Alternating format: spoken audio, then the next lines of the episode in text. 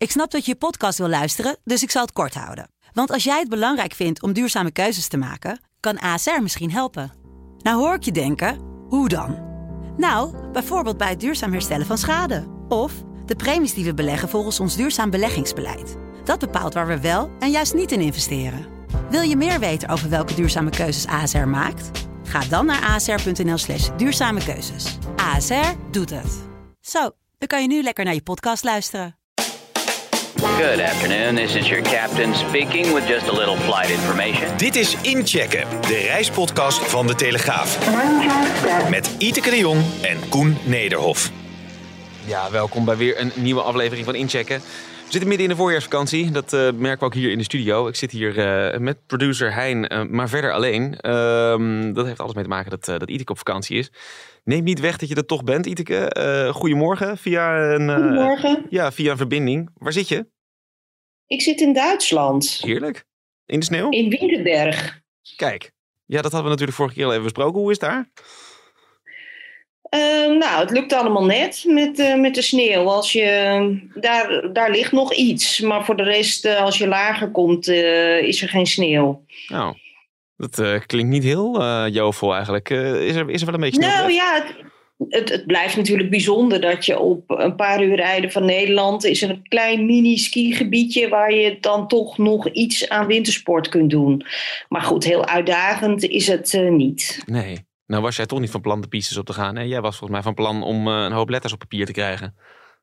Ja, dat klopt. Ja. En je merkt wel dat ze hier in de eh, horeca en in de winkels nog ontzettend streng zijn met de mondkapjes.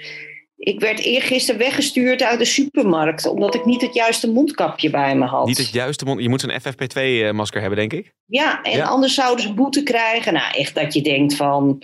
De pandemie was toch uitgedoofd. En je kunt sowieso je vraagtekens eh, stellen, natuurlijk, bij de effectiviteit van mondkapjes. Maar het is echt eh, heel, heel streng. Ja. En iedereen vraagt ook naar een paspoort als je dus je QR-code laat zien in de horeca. Jeetje, wauw. Maar dan zou ik dus een probleem hebben. Ik ben mijn paspoort kwijt. Ik moet een nieuwe aanvragen. dus ik zou... Nou ja, dat is zo gepiept. In een paar weken heb je er een. Ja, precies. Nou, die heb ik misschien ook wel nodig. Ehm, je stuurde er even heel handig van weg toen ik zei een aantal letters op papier krijgen. Eh, je zou gaan schrijven. Lukt dat een beetje? Ja hoor. Ja? Je kan nog Gaat steeds, geen, nog steeds geen tipje van de sluier oplichten? Ehm, nee, nog niet joh. Nee. Ik, ben, eh, ik ben net begonnen. Ik blijf met het een proberen, aantal, eh, aantal gesprekken met bronnen uit te werken. Kijk, nou... Dus eh, dat is een beetje monnikenwerk. Ja, lekkere vakantie. Over sneeuw gesproken en over vakantie. Ja, ik zei het al, we zitten midden in de voorjaarsvakantie. Dat betekent natuurlijk eh, hè, wintersportseizoen bij uitstek. Eh, we hebben nog een collega aan de lijn, eh Marusha van de groep. Marusha, goedemorgen. Goedemorgen. Jij bent net terug uit Oostenrijk. Ik ben net terug uit Oostenrijk, ja. Ja, Ja, en, ik heb eh, een cadeautje meegenomen. Ja, ik wou net zeggen, je hebt het uitgepakt en wat zat erin? Corona. Ja, oh. je bent niet de enige Ja. die terug eh, is gekomen met, eh, met, een, met een flink kuchje en een loopneus, hè? Nee, het is heel typisch voor de wintersport. Ik zat daar ook en ja, iedereen zei van... Joh, ik was hier in december al met 30, 40 man. En gewoon iedereen kwam terug met corona. Ja, ja. ja. Het, het, het hoort bij de wintersport. Je zou toch zeggen, hè, buitenlucht en het valt allemaal mee. Maar eh, of heb jij stiekem gewoon staan skiën? nou, dat is dus eh, het mooie ervan. Want officieel is er natuurlijk geen apres-ski. Ehm, of een beperkte apres-ski. Eh, dat betekent je moet blijven zitten. Je moet mondkapje op als je beweegt. eh, QR-code laten zien. En daar wordt echt wel streng op gecontroleerd. eh, nog in bepaalde plaatsen. Het, het verschilt een beetje waar je bent. Maar eh, waar wij zaten in, in Tirol-Westendorf werd daar echt streng op gecontroleerd. Maar die regels, die, ze, doen eigenlijk niks. Want je kan alsnog met, met drie, 400 mensen gewoon strak op elkaar daar binnen zitten. Weet je, als iemand naar het toilet moet, dan zeggen ze van... joh, hè, leen mijn mondkapje even. Dus het, ja, Ah, ja. Ja. dat, het, het heeft- gewoon geen nut, denk ik. En even voor, eh, voor het beeld, hè. we bellen niet eh, zomaar van... Goh, eh, we hebben, kennen nog een collega die op de piste zit. Jij was daarheen samen met, met Rick van de videoredactie... Ja. om daar een aantal items te maken. Je hebt ook meerdere verhalen erover geschreven in, in de krant. Ehm, en dat was vooral ook om eens eventjes te kijken van... nou ja, hoe, eh, hoe gaat het daar nadat het nou, één jaar helemaal stil heeft gelegen... en natuurlijk in 2020... eh, ehm, werden eh, de, de wintersportorden in Oostenrijk tijdens de voorjaarsvakantie in allerijl ontruimd. omdat daar volledig de vlam in de pan sloeg. Even, even voor, voor, Oostenrijk zelf, hè. Hoe, hoe, hoe, zaten die ondernemers daar eigenlijk in de wedstrijd? Uh, waren die dolblij weer gasten te mogen ontvangen? Hadden die toch zoiets van, hé, hey, uh, gaat dit allemaal wel goed? Hoe, was dat? Ja, ja, we hebben een aantal ondernemers uh, gesproken, ook daar, Nederlandse ondernemers die daar zaten. En die waren inderdaad echt weer, uh, weer dolblij dat ze iets mochten. Wat je zei, vorig jaar was, was alles stil. Het was daar ook een beetje zo van, joh, zou het rond kerst nog kunnen? Zou het rond Pasen nog kunnen? Dus ze zaten steeds met, met die hoop. Um, en toen rond mei werd eigenlijk bekend van, ja, er gaat gewoon niks, uh, niks gebeuren. Dus dat hele wintersportseizoen, dat hebben zij niks kunnen doen. Dus zij zijn al lang blij dat het dat nu wel weer kon. Ja. Ja, en je zei net al, die regels die worden nog wel vrij strikt gehandhaafd. Uh, Oostenrijk heeft zich natuurlijk heel erg op de kaart gezet als een land waar, nou ja, of hè, eerst Nederlanders die binnenkwamen en waar je vervolgens een boosterprik moet hebben en dergelijke. Wat, wat vonden Nederlanders daarvan die je daar sprak? Ja, de Nederlanders die daar zaten, dat waren dus ook degenen die geprikt waren. Want dat, hè, dat was nog de regel uh, toen ik er was. Dus op zich heb ik daar niet heel veel over gehoord. Um, de regels worden wel per 5 maart echt uh, versoepeld, want dan geldt er bijna niets meer in Oostenrijk. Mm. Het is een beetje net als bij ons. Dus degenen die dan nog even gaan wintersporten vlak na de voorjaarsvakantie, die, uh, ja, die vallen wel met de neus in de boter. Ja, daar zijn ze niet de enige in, hè, in, in, in de Alpen. Ik geloof dat Zwitserland heeft ook zo'n beetje alle regels overboord gegooid. Duitsland is aan het versoepelen. Ja, Iteke, dat weet jij beter. Jij zit in Duitsland. Ehm, is het daar nou ook soepeler geworden dan, dan eerst? Nou, ik heb het gevoel dat ze hier nog steeds vasthouden aan. Uh, hè, wat, de versoepelingen zitten eraan te komen. Maar ook bij de. Ik moest mijn kinderen laten testen maandagmorgen nog op corona. Ter plekke bij de, bij de skilift. Uh, moest ik allerlei, in plaats van dat, dat iemand gewoon even een testje deed, moesten we via een officiële website van de Duitse overheid met paspoortgegevens en alles, de hele rimram moesten we aan, uh, aanmelden. Nog steeds je paspoort laten zien als je dus de horeca instapt. Dus ja, dat voelt een beetje surrealistisch aan hier. Hè? Dat je, je, ziet, je hoort overal versoepeling in heel Europa. Wat stelt het allemaal nog voor? Hoe erg is het nou allemaal? En hier doen ze alsof, ja, toch een soort van controlemaatschappij. Dat is echt mijn gevoel hier. Past ook wel een beetje bij Duitsland misschien. Ja, misschien mag je dat niet al te hard zeggen. Nou ja, maar... nou ja, ik, ik, ik, ik, sta er gewoon eigenlijk versteld van. Maar goed, ik, ik heb dit in die zin in de afgelopen twee jaar ook nog niet meegemaakt. Misschien kan Maroesje daar wat meer uh, over zeggen. Hè, hoe streng ja. waren nou in, in Duitsland, uh, sorry, in Oostenrijk, als je het vergelijkt met kerst en met nu? Ja, in Oostenrijk was dat nog, uh, ook nog wel hetzelfde. Maar is ook vrij streng. Dus alles werd echt wel, uh, wel gecontroleerd. Um, zodra iemand nou, ook maar dacht van ik haal mijn billen van die stoel of werden ze weer terug naar beneden gedrukt. Zo van blijven zitten. Um, en dat verbaasde mij ook wel. Want dus op 5 maart gaan die versoepelingen in. Iedereen weet dat het eraan komt. Het zijn nog twee weekjes. Dan denk je van ja, hè? heeft dat dan nog, nog nut om dan nu nog zo, uh, ja, zo streng te zijn? Klinkt ook wel alsof ze ja. precies hebben gewacht tot het moment dat hier de voorjaarsvakantie is afgelopen. Uh, en er gaan natuurlijk jaarlijks ongeveer 2 miljoen Nederlanders op wintersport, waarvan de helft naar, naar Oostenrijk. Dit is natuurlijk het piekmoment. Nou, dan, dan stop je met die maatregelen als de laatste Bubs Nederlanders is vertrokken. Het klinkt bijna een soort van, van nou, dat hebben ze logisch gepland. een complotje. Nou, ja, ik heb een complotje. Het, uh, het, is gewoon logisch, denk ik dan. Ja, ja, dan nee, ik heb het nagevraagd. Oh. Ik heb het nagevraagd. Ja. Maar um, die regels die, die, ja, die, die zijn echt niet voor de Nederlanders. Waar het uh, gemaakt wordt, dat is, dat is niet in de buurt van Tirol of in de buurt van wintersportgebied.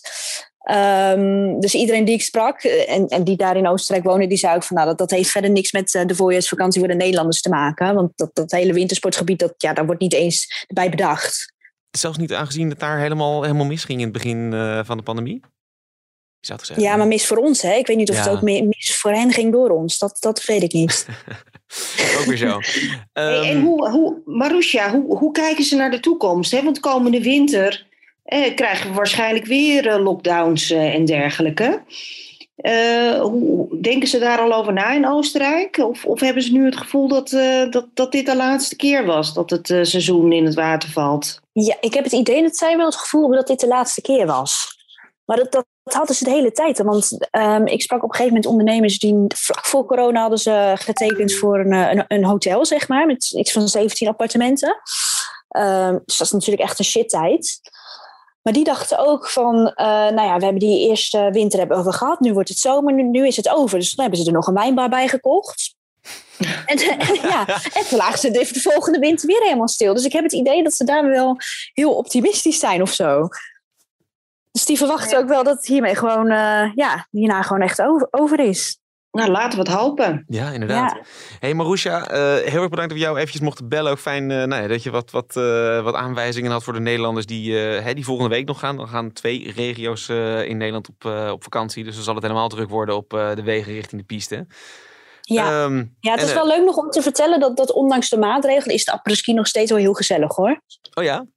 Ja, ja want je moet dus blijven zitten en zo, maar het is, het is nog steeds wel echt een feestje hoor. En het bier smaakt er niet minder om. Ik krijg een beetje Oktoberfest vibes daarvan. Lange Ja. schaaftafels en zo. Is dat, Ja, is dat ja, het voor moet zien? Ja, ik denk het wel ja. Heel veel bier, lange tafels inderdaad. eh, allemaal een beetje ja, half staan, half zittend op die tafels. Ja, ik denk dat het daar wel mee kan vergelijken. Dus het, het, was het, eh, het was een paar dagjes in quarantaine nu wel waard? Ja, wel hoor. Wat Nee, mij betreft wel. Hartstikke mooi. Hey Marusha, eh zie ik even goed uit. en ehm, eh, we spreken jou de volgende keer weer. Zeg Iteke, jij was vorige week was je hier natuurlijk nog wel in Nederland. En toen heb jij je gelijk nog eventjes eh, mogen verdiepen als eh, klap op de vuurpijl eh, in de jaarcijfers van KLM. Ehm, Ja. Die, die zagen er, nou ja, ik wilde zeggen die zagen er niet best uit. Maar volgens mij is dat, eh, was dat typisch een presentatie met twee gezichten. Heb je dat ook zo ervaren? Het was een voorzichtig optimistische presentatie. Eh, dus eh, KLM heeft in het, en ook Air France KLM, ze hebben zwarte cijfers geschreven in het laatste kwartaal van vorig jaar. Maar als je kijkt wat het gat is in het bedrijf, wat er bij moet om weer terug te komen op een gezonde financiële huishouding, dan schrik je daar wel van. De afgelopen dagen ging het in de Franse pers alleen maar over de miljarden die opgehaald moeten worden om ja, het eigen vermogen van Air France KLM weer eh, positief te krijgen. En dan heb ik het nog niet eens over bijvoorbeeld nu de, de dreiging rond de Oekraïne, wat dat weer voor negatieve effecten eh, gaat hebben op eh, de boekingen en op het reizen. Ja. Het is een hele volatiele business, hè? de luchtvaart, heel erg kwetsbaar. Dat hebben we natuurlijk de afgelopen twee jaar ook gezien. En ehm, ja, het, het staat gewoon eh, nooit stil. Hè? Want nu is corona een beetje uitgedoofd. Nou, nu krijg je Oekraïne weer. Ja. Maar goed, het, het algehele vraagteken wat boven het bedrijf hangt... is van ja, hoe gaan ze hier ooit financieel uitkomen? Want het duurt zo te zien best nog wel een tijdje... voordat de reizigersaantallen terug zijn op het niveau van 2019. Nou, dan is er ook nog discussie, komen de zakelijke reizigers terug? Dus eh, ja, al met al ehm, ja, toch een onzekere toekomst zou ik zeggen. Hoe groot was het verlies wat ze dan hebben geschreven over afgelopen jaar? Nou, het eh, netto verlies komt uit op 3 miljard. Oké. Op, Dus een, op, een, op een omzet van? Eh, op een totaal omzet van eh 14 miljard. Jeetje. Oké. Dus je moet je voorstellen, pre-corona was dat ongeveer eh 25 miljard. Ja, ja. ja. Maar, Dus het is dit nog steeds echt een heel groot gat voor corona en nu. ja. Hey, en dan heeft, dan heeft KLM natuurlijk nog 1,7 miljard eh, aan, aan nauw eh, eh, steun gehad. Kijk, dat moeten ze natuurlijk wel terugbetalen. Maar hè, er zit een... Of nee, sterker nog, moeten ze dat terugbetalen? Ja, dat is, dat is steun. Nee, dat is- nou hoeven ze niet terug te betalen. Maar Nee. je moet je voorstellen dat in, in Frankrijk geldt een deeltijdregeling. Dus daar hebben ze ook niet de volledige kosten op dit moment. En dan hebben ze nog Dus, een steunpakket eh, gehad. Maar de- de- hoe, hoe is het mogelijk dat er zoveel geld in dat bedrijf wordt gepompt... dat ze vervolgens dan nog zulke gigantische eh, rode cijfers schrijven? Nou, eh, operationeel, dus wat je verdient met je gewone operatie, dat was voor KLM in ieder geval positief in het vierde kwartaal. En ook, ook als je de NOW, dat corrigeert voor NOW. Ja, Het is een bescheiden eh, winstje. Dus per saldo hebben ze toen weer geld eh, eh, binnengehaald. Maar je moet je voorstellen, er moeten leningen afbetaald worden. Ja, dat kost natuurlijk ook, eh, ook allemaal geld. En als je niet voluit kunt, je business kunt doen, ja, dan valt die omzet terug. Ja. Ja. en je kosten, als die voor een deel natuurlijk wel doorlopen, ehm, ja, dan eh, zit je gewoon eh, diep eh, in, in de min. Ik, ik wilde net zeggen, als ik me voorstel dat ik een winkeltje run bij mij op, in de straat op de hoek en dit, dit speelt. Ja, op een gegeven moment zeggen ze van joh, we gaan je voordeur dicht timmeren, meneer Nederhof, want dit kan niet meer. Ja, maar goed, de NOW moet je niet vergeten, is een generieke regel in Nederland. Ook Mhm. andere ondernemers hebben NOW gekregen. Nee, dat klopt wel. Naast- maar ik bedoel KLM. hoe, hoe gaat KLM en hè, eh, KLM Air France, hoe gaan die in vredesnaam uit dit schuldengat komen? Ja, nou, daar zal geld van de staten bij moeten. Weer. Of andere aandeelhouders, de kapitaalmarkt. Ja. Eh. Maar dat is inderdaad wel een heel groot probleem. Dat, Ja. dat, dat zie ik ook. Hè? Want voordat je dit terughaalt met winst, zijn er zo een eh, paar jaar voorbij. En KLM had aan, in die zin ook vrijdag een beetje een dubbele boodschap. Aan de ene kant zeggen ze, we willen de, de staatssteun graag eh, zo snel mogelijk aflossen. Nou, dat is een bedrag van een miljard. Mhm. Maar aan de andere kant eh, willen ze toch ook dat de staat, die is ook weer aandeelhouder van de moedermaatschappij, dat die een lening omzet in aandelenkapitaal. Dus eh, ik heb zoiets van, ja, als je het toch zo snel mogelijk wil aflossen, waarom, waarom, heb je dan, waarom wil je dat andere dan wel? Ja, Snap je wat ik bedoel? ja. Dus ehm, nou, daar, daar kwam niet. Ja, dat, ze hebben dat. Die, die, de bedoeling is dan dat eh, de staat heeft een miljard geleend aan KLM, dat dat om wordt gezet in een vorm van eigen vermogen. Nou, daarvoor moeten ze 24 eh, vluchten moeten ze opgeven op, eh, op Schiphol. Nou, dat is een behoorlijke prijs die ze dan ook moeten betalen. Dus ja, ik, ik ben daar toch niet helemaal achter van, nog niet van welke kant willen ze nou eigenlijk uit? En de staat was ook weer eigenlijk de grote afwezige. Hè? De Nederlandse staat. Die heeft vorig jaar al twee momenten gemist dat ze eigenlijk mee had moeten doen aan een kapitaalversterking. Heeft de Nederlandse staat niet gedaan. En nu heeft, heeft Nederland nog steeds niet gezegd: we gaan iets doen. Dus ik krijg het gevoel dat er vanuit Den Haag, uh, ze vinden het wel welletjes geweest. En uh, ja, ze, ze, ze, zijn kennelijk momenteel aan het praten hoe ze hier uit gaan komen zonder dat er nog extra daadwerkelijk nog nieuw geld bij moet. Dat is een beetje mijn gevoel op gaan dit moment. Ze, gaan ze daar wel uitkomen? Want als ik het zo hoor, bedoel, je schrijft miljarden verliezen. Um, uh, in het pre-corona jaar was het verlies nog veel groter. Uh, je hebt gigantische leningen uitstaan. Normaal gesproken ga je dan gewoon failliet. Ja, maar de bedoeling is, is dat KLM straks weer geld, een soort van vehikel wordt voor uh, het Nederlandse bedrijfsleven, waarmee weer geld verdiend gaat worden. En dat is de reden geweest waarom de staat uh, die lening heeft gegeven. En kijk, als zij straks goed draaien, dan, uh, dan valt dat ook nog wel te overzien. Hm. Maar ja, hè, gaat het straks weer draaien? Blijven de reisrestricties? Komt corona weer terug? Wat, dus dat zijn wel echt wel duidelijke onzekerheden. Ja, zie, zie jij een kans dat op een gegeven moment KLM toch gewoon omvalt? Die kans is aanwezig dat KLM omvalt. Het bedrijf is nog steeds technisch failliet. Ja. En uh, het gaat er nu om van, zijn zij in staat om toch uh, dit jaar eigenlijk meteen weer meer geld te gaan verdienen, zodat ze leningen kunnen aflossen en dat ze toch terugkomen op een enigszins acceptabele financiële situatie. Ja, ja. dan ben je natuurlijk ook afhankelijk van die Fransen. Uh, die maken die makkelijker, hè? Ja, voor corona draaide de luchtvaartmaatschappij op uh, KLM. Maar nu zijn, uh, ja, je komt nu in een situatie dat KLM en Air France eigenlijk een soort van concurrenten in eigen huis zijn. Hè, um, de vliegtuigen zitten momenteel niet vol. Dus ja, in Parijs hebben ze zoiets van: nou, uh, laat ons die vluchten maar doen. Laat die passagiers maar deze kant op komen. En als je dan ziet wat de discussies waren van de afgelopen week. Uh, er is een rapportage uitgekomen van de meneer die toeziet op de leningen bij KLM vanuit de staat. KLM moet daar van alles voor doen en vergroenen en verduurzamen. En die meneer, die heeft, meneer Kremers, die heeft gezegd van nou, misschien moet KLM maar naar een ander verdienmodel. Nou, daar moeten we nu maar niet al te, te diep op ingaan. Maar dat zou dus inhouden dat KLM zich dan moet richten op de eigen Nederlandse markt. Nou, die eigen Nederlandse markt is al overvol. Dus, uh, en Parijs, die denkt van nou, uh, geef ons die intercontinentale routes maar. Hè? Dan draaien wij ook weer beter. Ja. Dus je, je kunt nu straks een situatie krijgen dat KLM eigenlijk uh, ja, uh, van de tafel afvalt. Zo zou je het eigenlijk kunnen, kunnen zeggen. Ja, dan wordt KLM een soort Transavia. En van, Transavia, nou ja, KLM wordt dan eigenlijk een soort, soort nou ja, regionaal vliegertje.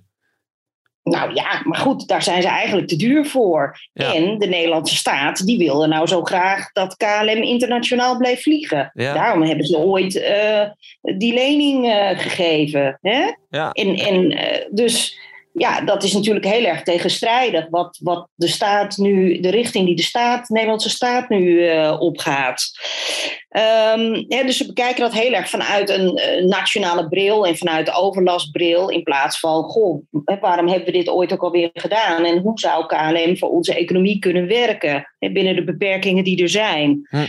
Ehm, dus die discussie lijkt nu helemaal eh, ja, een beetje weg. En eh, afgelopen vrijdag kwam ook Schiphol met jaarcijfers. Er kwam een doorrekening van de plannen van Frans Timmermans, Fit for 55. Dat zijn allemaal ingrijpende milieumaatregelen die de komende jaren genomen moeten worden. Mhm. En daar zie je dus alles koe- eh, door dat plan van Frans Timmermans gaat Schiphol eh 22% van eh, aan verre vluchten verliezen. Omdat, eh, omdat allemaal, eh, dankzij allerlei belastingen, wordt Schiphol veel duurder Ja. In Nederland.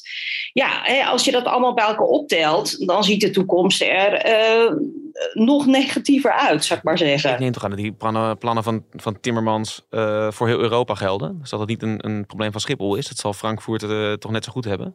Jawel, maar wij hebben geen grote eigen markt. Ja, dus dan is het voor de, voor de Ja. transferpassagiers is het aantrekkelijker om via Istanbul of via het Verre Oosten te, te, te reizen. Ja. Dus ja, dat is natuurlijk wel een, een ding. Hè? Als, je dat, eh, als je die doorrekening ziet, dan denk je van, oh ja, god, ja, wat, wat wilden we ook alweer met z'n allen in Nederland? Maar je ziet dus dat, dat die discussie rondom de luchtvaart, die spitst zich heel erg toe dus op dit moment op het groene en op de overlast. Nou ja, en als de staat dan niet uitlegt van, goh, waarom hadden we ook alweer zo'n luchtvaartmaatschappij en wat moest die ook alweer doen? Ja, dan eh, wordt het dat, natuurlijk wel een eh, moeilijk verhaal. misschien is dat doel toch dan ook gewoon weg. Dat, dat de staat nu tot een inzicht komt van ja, we hebben iets heel lang in de lucht gehouden waar we eigenlijk nu niet meer achter staan als land. Dat kan toch gewoon? Dat dat nu speelt? Jawel, maar ja, dat is wel weer in tegenspraak met het regeerakkoord. Dus, dus de staat die is op dit moment ook heel erg aan het zwabberen. De ene, moment, ene dag zeggen ze van we willen een hub houden. En de volgende dag moet KLM weer een regionale carrier worden. Dus Ja. dat geeft wat dat betreft ook niet echt eh, vertrouwen.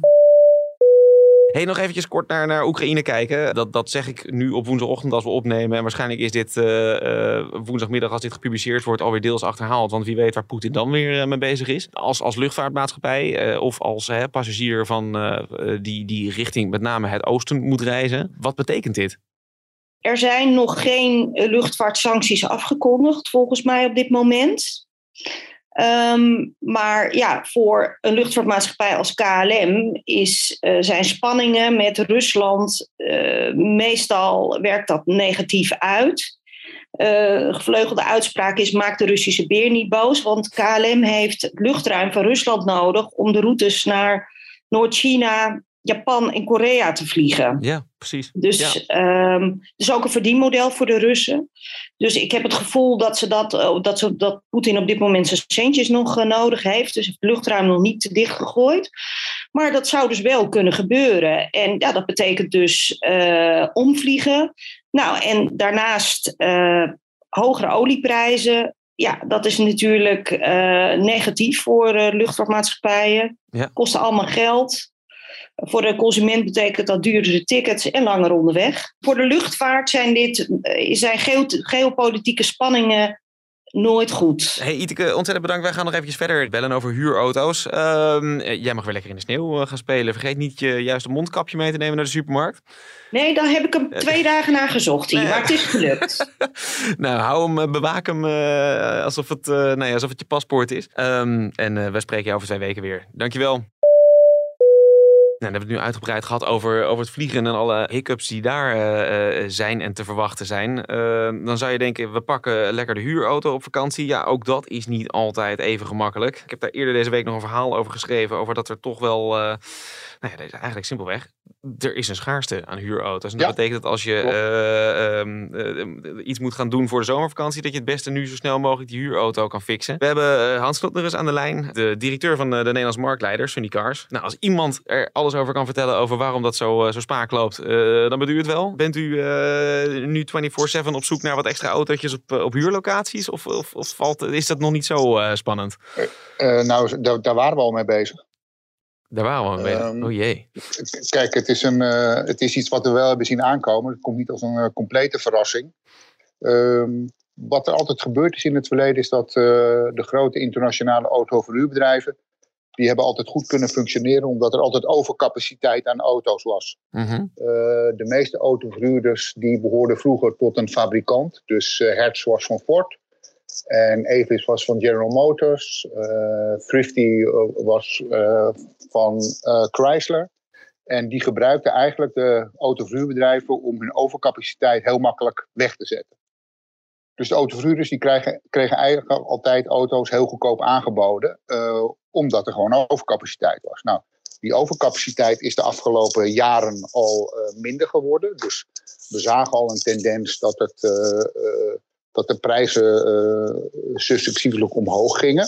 Alleen eh, wat er nu nog eh, mee heeft gespeeld, is, zijn eigenlijk twee problemen. Het eerste probleem is de coronacrisis.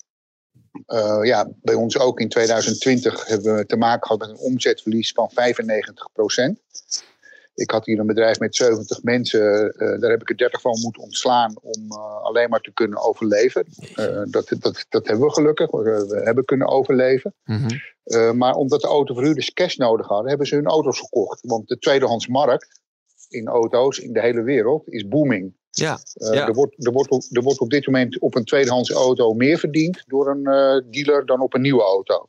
Dus wat hebben die autoverhuurders gedaan eh, in 2020? Die zagen die coronacrisis op zich afkomen. Die dachten, oké, we gaan nu cash genereren. Daarom hebben ze ook kunnen overleven. Sommigen niet. Eh Hertz is wereldwijd failliet gegaan. Dat had nooit iemand verwacht. Het oudste autoverhuurbedrijf ter wereld wat failliet ging. Door de coronacrisis. Ondenkbaar. Maar goed, het gebeurde. Eh, en toen dachten de autoverhuurders, nou, als het dan weer gaat aantrekken, dan gaan we weer nieuwe auto's kopen. En dan kunnen we gewoon weer onze business doen. Ja, wat gebeurt er op dit moment? Door de problemen met de chipproblematiek en de grondstoffen, hebben de autoverhuurders eh, problemen om nieuwe auto's te kopen. Want die zijn er eenvoudig niet, omdat die bij de fabrikanten vaak staan te wachten op een chip. ja. Eh, ba- bazaal voorbeeld, er staan heel veel auto's bijvoorbeeld waar bij wijze van spreken de chip voor het eh, ontsteken van de binnenverlichting, die is er niet. Ehm, dus daardoor kunnen ze die auto niet afleveren. Want dat zijn wel essentiële zaken die moeten functioneren voordat een auto überhaupt de weg op mag. Je ziet nu al dat automobielfabrikanten bij sommige features waar ze niet de chip voor kunnen leveren, dus dat de kofferbak elektronisch open gaat, dat soort zaken, dan mogen ze wel een auto afleveren. En dan zeggen ze tegen de klant, ja, u heeft dit besteld, deze optie, maar die, die functioneert niet. En we hopen u over een paar maanden de chip te kunnen geven, waardoor u wel elektronisch de kofferbak open kan doen. Dus wat, wat, wat er dus nu gebeurt, is dat de autoverhuurders een dubbel probleem hebben. Die hebben afgebouwd en die kunnen niet meer oplijnen. Nee. En wat, Ja. wat, een tweede, eh, wat, wat, een tweede, wat een tweede uitdaging is voor autoverhuurders, is eigenlijk de automobielfabrikanten niet meer inzetten op fossiele brandstoffen. Mhm. Dus benzine of diesel. Eh, in Noorwegen bijvoorbeeld kan je al helemaal geen diesel- of benzineauto meer kopen. Dan kan je straks alleen nog maar elektrische auto's kopen. Ja, en daar zijn de autoverhuurders überhaupt niet op ingesteld. Want als jij een elektrische auto gaat verhuren en die wordt teruggebracht, ja, dan heb je wel even acht uur tijd nodig om te zorgen dat die auto weer vol is met, eh, met elektra. Ja, ja. Om weer te kunnen verder rijden. Terwijl je hem het liefst binnen een uurtje weer vol mee wil geven aan de volgende Ja. klant. Je haalt, je haalt de stofzuiger Correct. door en een lap over de voorruit Ja. en eh, hop, daar gaat hij weer. Ja, correct. Ja, Dus er zijn fast chargers nodig en die hele infrastructuur op luchthavens, die is er totaal niet. nee. Dan, dan zit ik te denken van, nou ja, want, want, want hè, eh, en volgens mij is dat, dat is dan nog een derde ding wat, wat nu speelt. Als ik een beetje bel met, met, eh, met tour operators, met reisorganisaties, ja, iedereen is nu als een gek aan het boeken. Hè, er wordt overal in Europa versoepeld. eh, en dus denkt iedereen, nou, Ja. die zomervakantie, hoppatee, we gaan weer. Iedereen wil natuurlijk naar dezelfde plekken toe. Ja, en daar heb je Ja. dan een beperkte vloot staan. Ja, dat, dat, dat versterkt natuurlijk het idee van, nou, als het aanbod al schaars is, dan moet niet de vraag gaan groeien, want dan wordt het alleen maar een Nee. groter probleem. Nee, maar en, en de, grootste, de grootste uitdaging zit hem natuurlijk logistiek op de eilanden. Mhm. En dat zijn per saldo natuurlijk ook de interessante toeristische bestemmingen. Ja, iedereen gaat naar Ibiza en, en uh, noem ja. maar op. Ja, ja. En, en, op is op, want uh, dan is het niet even van uh, we gaan even een paar auto's weghalen en die rijden we even naar een nieuwe locatie toe. Nee. Want die moeten met de boot. Wat je nu bijvoorbeeld op de, wat voor ons heel erg actueel is als Nederlanders, is de Caribische eilanden. Ja, daar is, het, daar is het probleem nog groter. Want die kunnen dan wel eventueel in Amerika kunnen ze dan nog auto's vinden.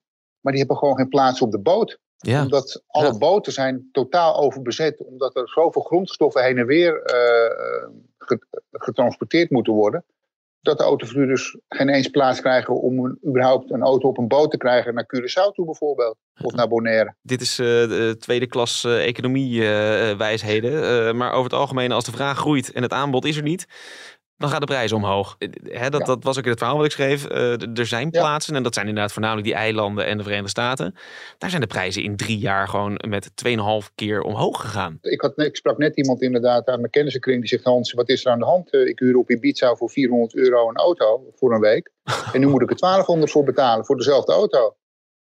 Ja. En dat, dat komt omdat uh, de, de autoverhuurders kregen die, eigen, die auto's eigenlijk gesubsidieerd aangeleverd. Omdat daarmee ja. de fabrikanten hun marktaandeel op peil konden houden. Ja. Dus het ging ze niet zozeer om, de, om de, het rendement van die transactie. Het ging erom dat ze weer een nieuwe auto konden registreren om hun marktaandeel op peil te houden.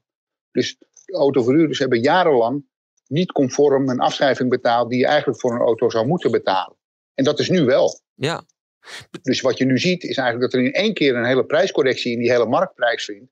Van ja, nu moet, je, moet een autoverhuurder betalen voor een auto wat hij normaal gesproken zou moeten betalen. Wat wij als consument, als eindconsument ook zouden moeten betalen. Want er worden eigenlijk helemaal geen volumekortingen meer gegeven. Ja, dat is aan een klant natuurlijk heel moeilijk uit te leggen. Ja, de, want die de heeft telefoontjes die veel minder betaald. Ja. Die heeft zoiets van ja, hallo, uh, dit, is niet, dit is niet eerlijk. En, en de, de, uh, de druk die er op ons klantcontactcentrum is, dat mensen echt onredelijk worden van, ja, jullie proberen nu over onze ruggen geld te verdienen. Ja, dat, dat wordt ook soms heel persoonlijk gemaakt, uh, terwijl wij dan uitleggen, ja, maar dat, wij zijn helemaal niet in controle van de prijs, dat zijn de autoverhuurders. Ja. Het enige wat wij nu proberen te doen, is om inderdaad beschikbaarheid te krijgen. En wij hebben natuurlijk jarenlange relaties met autoverhuurders achter de rug.